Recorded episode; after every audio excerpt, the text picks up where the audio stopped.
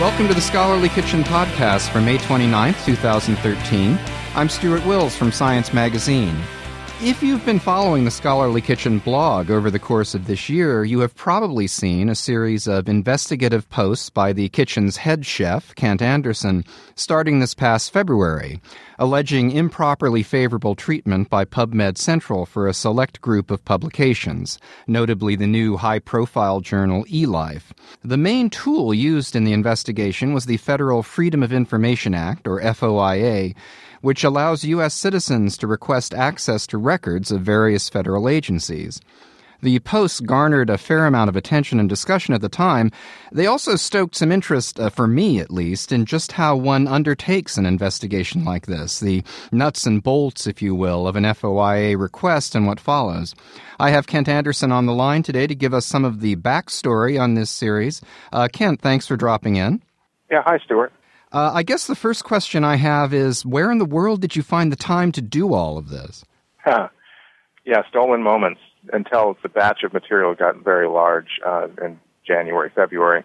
Basically, you know, an email here, an email there, and then reading the material as, as it went. Well, so let's go back. Let's go back and talk about that. What got you started in this inquiry in the first place, and how did you come to resort to an FOIA request? So in October of 2012, I was at a strategic retreat for a society publisher. They were talking about innovative approaches to scholarly publishing. So they wanted me and other people there, and they were talking about open access and other ideas.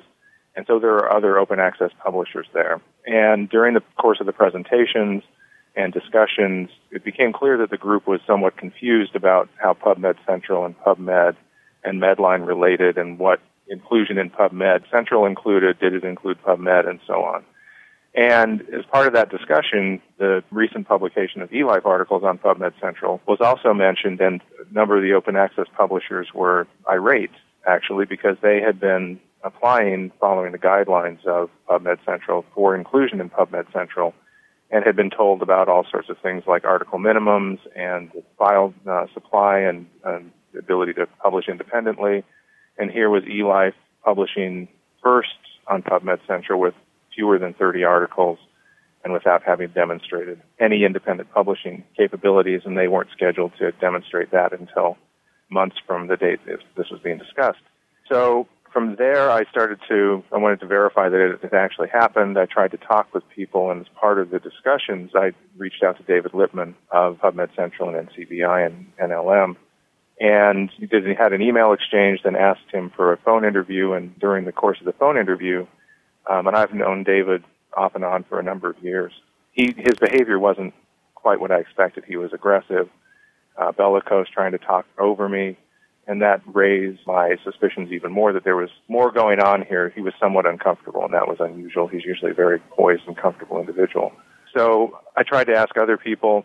I wrote a post that kind of laid out what I was seeing, and a couple of others about what it might imply, and looked at some of the minutes from PubMed Central National Advisory Committee to get more information and tie some things together, but I couldn't get very far. So then it just occurred to me that the Freedom of Information Act is there for a purpose, and this would be a way to just see exactly what happened.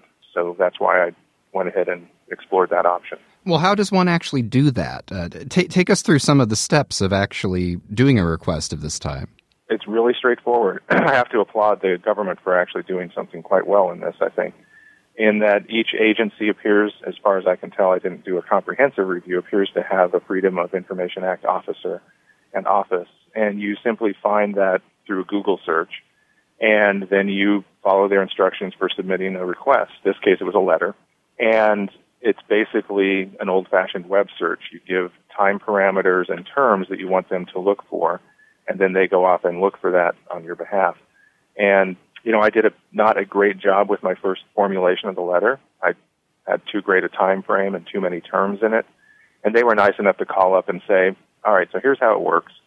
We start at the earliest date that you request. We search for every term, and then we move on to the next date. We search for every term. So if you want all of these dates and all of those terms, it's going to be a long time before you get any results. Hmm. So please revise your search parameters essentially, submit a letter with fewer search terms and the real time frame you're after, and we'll start on that. And I did that, and things proceeded from there.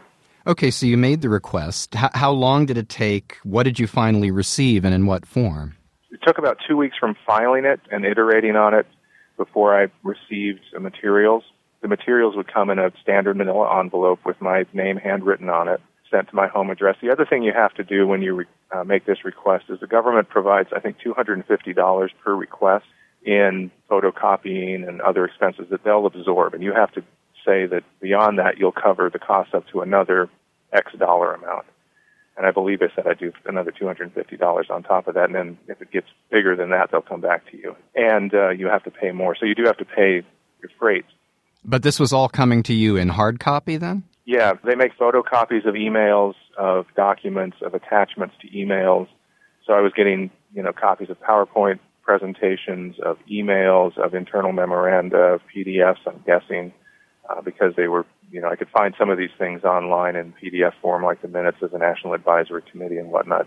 Uh, but it all comes as paper sheets. And if email chains occur, you tend to get, you know, each person's version of the chain at each point in time. So oh you don't my have God. Yeah, you have a lot of a lot of papers, but you know when they when they branch, it's really interesting too because you can see, you know, maybe someone was cut out of an email at a certain point or was BCC'd and you know so you get some of that information too just by virtue of the thoroughness. And you know the term of their of art is you know these documents were responsive to your request. And so you know that's i think a very nice term because it's neutral. It's just you made this request here's your response. Mm-hmm. And they mark them carefully with some coding that they must understand but it at least helps you differentiate because you get all of these documents you know 100 200 300 pages at a time and you have to sort through them and so it's a lot yeah, I mean, it sounds like a, a huge welter of material that you got. How did you how did you actually go about trolling through it and sort of separating the wheat from the chaff?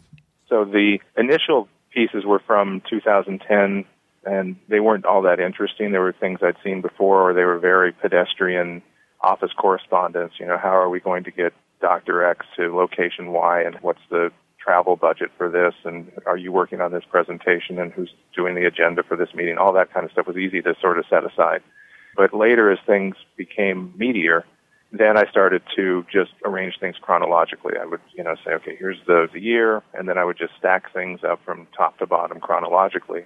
And that later helped assemble the story because ultimately this was a story that was unfolding in in the course of that story, were there any sort of real and, and, and in dredging through this material, were there any sort of real eureka moments that you remember? You know, I think Archimedes was probably happy when he discovered the theory of displacement. um, this was more of a sinking feeling, and it came suddenly because there were a couple of little indications early on. And I want to say, for the record, that I went into this, the Freedom of Information Act request, perfectly willing to acknowledge that if if I got through all the information and there was no smoking gun, there was nothing that I thought was uh, beyond the pale in there, I would have written a post and said, I did this, it worked great, and I found nothing. So, you know, my initial suspicions were wrong. But I did find things and I published about those. But in any event, toward the end, when the real meaty information came through, the feeling I had was not a eureka moment, it was a sinking feeling. And it was a sense of obligation too. It was all right, this is as bad as I thought it might be. In some ways, worse than I thought it might be. And now I have a lot of work in front of me to tell it correctly.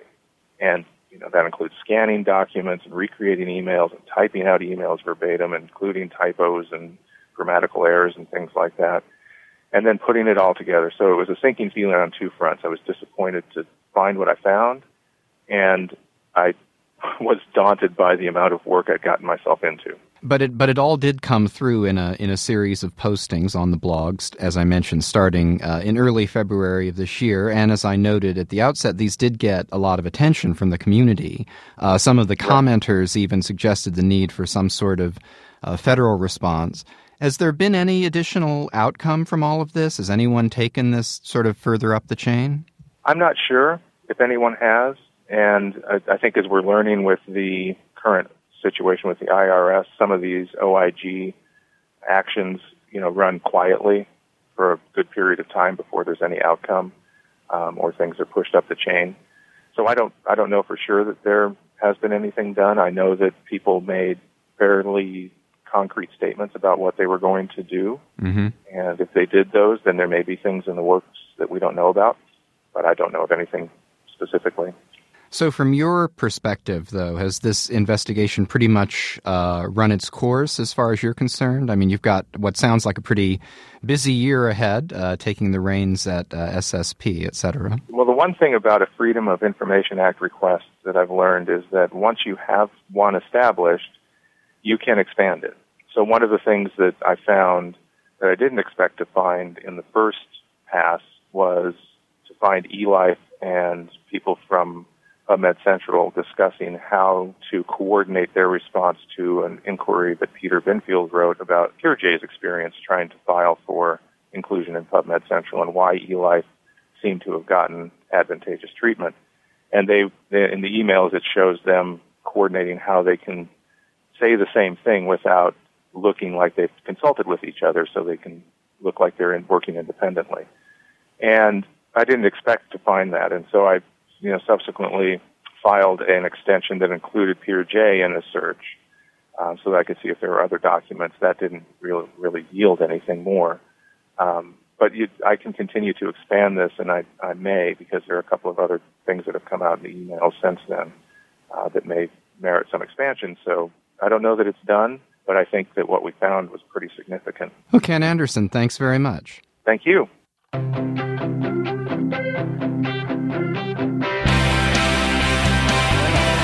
And thank you for dropping in to the Scholarly Kitchen podcast for May 29th, 2013. Be sure to visit scholarlykitchen.sspnet.org, where every day the kitchen's team of pundit chefs serves up a fresh helping of what's hot and cooking in the scholarly publishing world. Thanks to the Society for Scholarly Publishing for its support of this project and for hosting our audio files, and to the American Association for the Advancement of Science for use of its studio and production facilities. This is Stewart Wills from Science Magazine. Until next time, on behalf of SSP and all of the chefs in the Scholarly Kitchen, bon appetit.